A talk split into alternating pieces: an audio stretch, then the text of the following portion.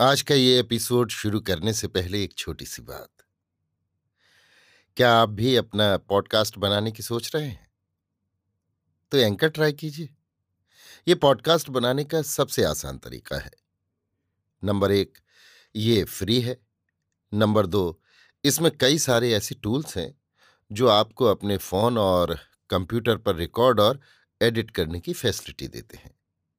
Number तीन आप अपने पॉडकास्ट को डिस्ट्रीब्यूट भी कर सकते हैं, जिससे इसे स्पॉटिफाई और दूसरे प्लेटफॉर्म पर सुना जा सके।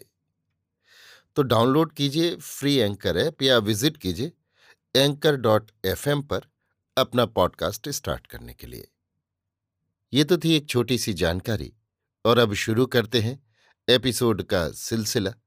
तो आज के एपिसोड में लीजिए सुनिए।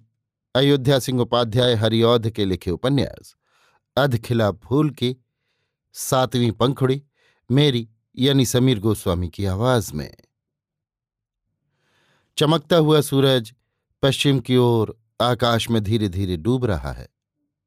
धीरे ही धीरे उसका चमकीला उजला रंग लाल हो रहा है। नीले आकाश में हल्के लाल बादल चारों ओर छूट रहे हैं। और पहाड़ की ऊँची उजली चोटियों पर एक फीकी लाल जोत सी फैल गई है, जो घर की मुंडेरों के ऊपर उठती हुई धूप को पकड़कर किसी ने लाल रंग में रंग दिया है तो पेड़ों की हरी हरी पत्तियों पर भी लाली की वो झलक है, जो देखने से काम रखती है। लाल फूलों का लाल रंग ही अवसर पाकर चटकीला नहीं हो गया। पीले, उजले और नीले फूलों में भी ललाई की छींट सी पड़ गई है।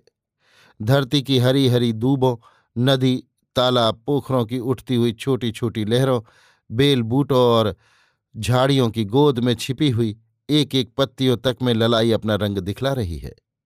जान पड़ता है, सारे जग पर एक हल्की लाल चांदनी सी तन गई है।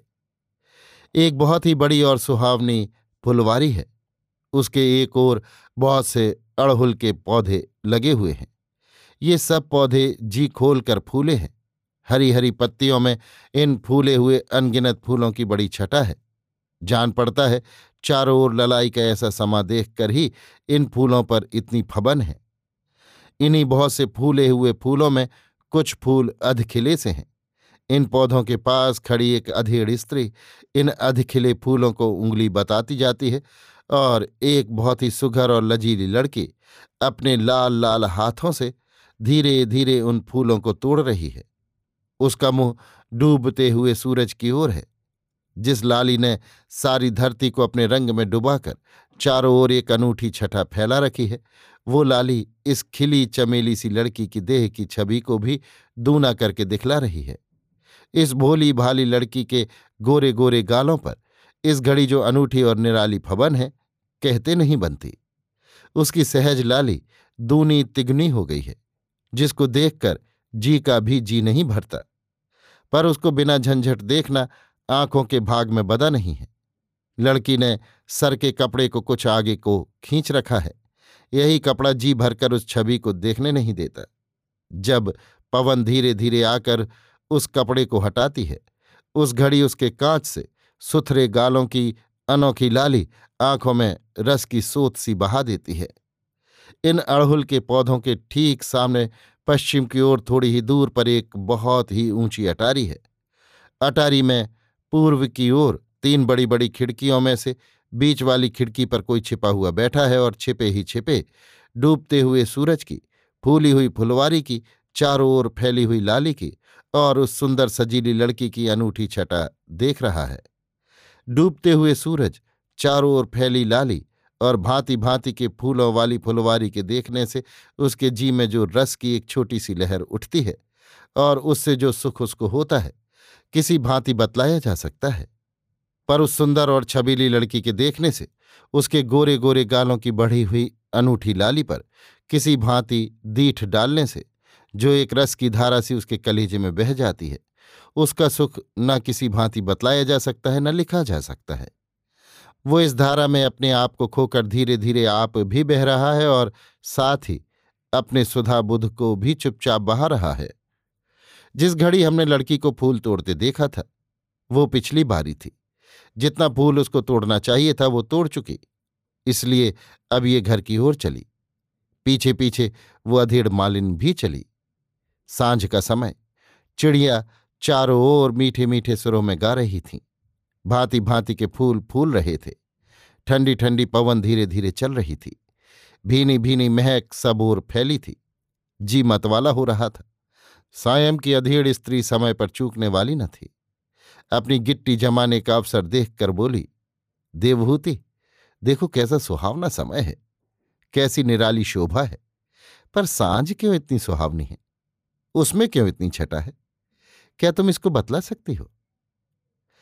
साँझ का समय बहुत थोड़ा है, पर इस थोड़े समय में भी जितना प्यार और आदर उसका हो जाता है और समय को होते देखने में नहीं आया।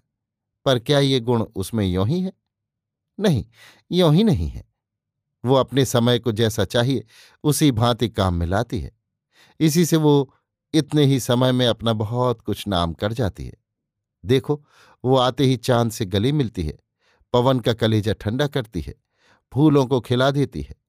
चिड़ियों को मीठा सुर सिखलाती है, पेड़ों को हरा भरा बनाती है, आकाश को तारों से सजाती है, लोगों की दिन भर की थकावट दूर करती है और चारों ओर चहल पहल की धूम सी मचा देती है।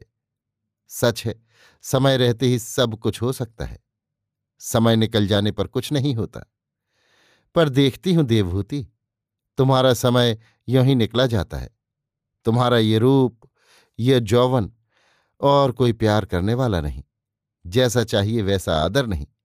क्या इससे बढ़कर कोई और दुख की बात हो सकती है? देवहूति ने ठंडी सांस भरी। उसकी आँखों में पानी आया पर कुछ बोली नहीं। जी बहलाने के लिए इधर उधर देखने लगी। इसी समय सामने फूले हुए पेड़ों की झुरमुट में एक बहुत ही सजीला जवान दिखलाई पड़ा। ये धीरे धीरे उन पेड़ों में टहल रहा था और साँझ की धीरे बहने वाली पवन उसके सुनहले दुपट्टे को इधर उधर उड़ा रही थी। इस जवान की दोहरी गठीली देह पर सुघराई फिसली पड़ती थी। गोरा रंग तपे सोने को लजाता था। बड़ी बड़ी रसीली आँखें जी को बेचैन करती थीं और ऊँचे चौड़े माथे पर टेढ़े मेढ़े बाल कुछ ऐसे अनूठेपन के साथ बिखरे थे जिनके लिए आँखों को उलझन में डाल देना कोई बड़ी बात न थी। भौहें घनी और आँखों के ऊपर ठीक धनुष की भांति बनी थी। पर रह रह कर न जाने क्यों, सिकुड़ती बहुत थी। मुँह का डॉल बहुत ही अच्छा बहुत ही अनूठा और बहुत ही लुभावना था। पर उसकी निखरी गोराई में लाली के साथ पीलापन भी झलक रहा था। गला गोल, छाती चौड़ी और ऊँची बाहें भरी और लाबी और उंगलियाँ बहुत ही सुडौल थी।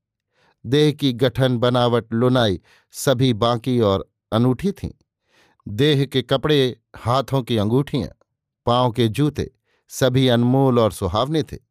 इस पर जो पेड़ों से उसके ऊपर फूलों की वर्षा हो रही थी, समा दिखलाती थी। देवहूति की आँख जिस घड़ी उसके ऊपर पड़ी, वो सब भूल गई। सुधा बुध खोसी गई, पर थोड़ी ही बेर में काया पलट हो गया। जिस घड़ी उसकी आँख इसकी ओर फिरी और चार आँखें हुई, देवहूति चेत में आ गई और आँखों को नीचा कर लिया। वो साथ की स्त्री जो बासमती छोड़ दूसरी नहीं है। ये सब देख कर मन ही मन फूल उठी। सजीले जवान का जी भी अधखिली कली की भांति खिल उठा। दोनों ने समझा, रंग जैसा चाहिए वैसा जम गया। पर इस घड़ी देवहूति के जी की क्या दशा थी? इसकी छानबीन ठीक ठाक न हो सकी। धीरे धीरे सूरज डूबा और धीरे ही धीरे देवहूति बासमती के साथ फुलवारी से बाहर होकर घर आई। पर उसका जी न जाने कैसा कर रहा है। ये सजीला जवान कामिनी मोहन है। ये तो आप लोग जान ही गए होंगे। अटारी पर खिड़की में बैठा हुआ यही देवहूति की छटा देख रहा था और उसकी छटा देखकर जो उस पर बीती, आप लोगों से छिपा नहीं है। पर वहाँ बैठे बैठे देवहूति पर अपना बाण न चला सका। इसीलिए जब देवहूति फूल तोड़कर चली तो वो भी चटकोठे से उतरकर पेड़ों की झुरमुट में आया और टहलने लगा। यहाँ कुछ उसके मन की सी हो गई। ये आप लोग जानते हैं। अभी आप सुन रहे थे अयोध्या सिंह उपाध्याय हरिऔध के लिखे उपन्यास, अधखिला फूल की सातवीं पंखुड़ी, मेरी यानी समीर गोस्वामी की आवाज़ में।